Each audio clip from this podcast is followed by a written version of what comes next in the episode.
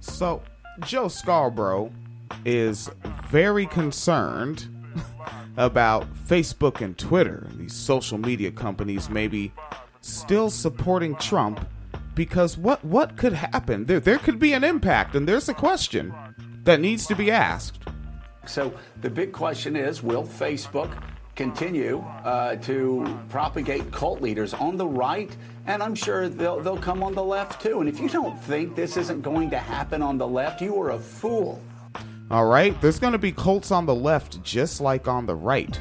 A lot of things to worry about, all right? There could be radical mutual aid, uncivil trigger warnings, aggressively acknowledging pronouns, dangerous deep dive Twitch streams.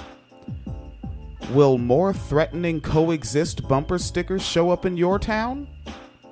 Dastardly free cycling groups? This could show up on the left.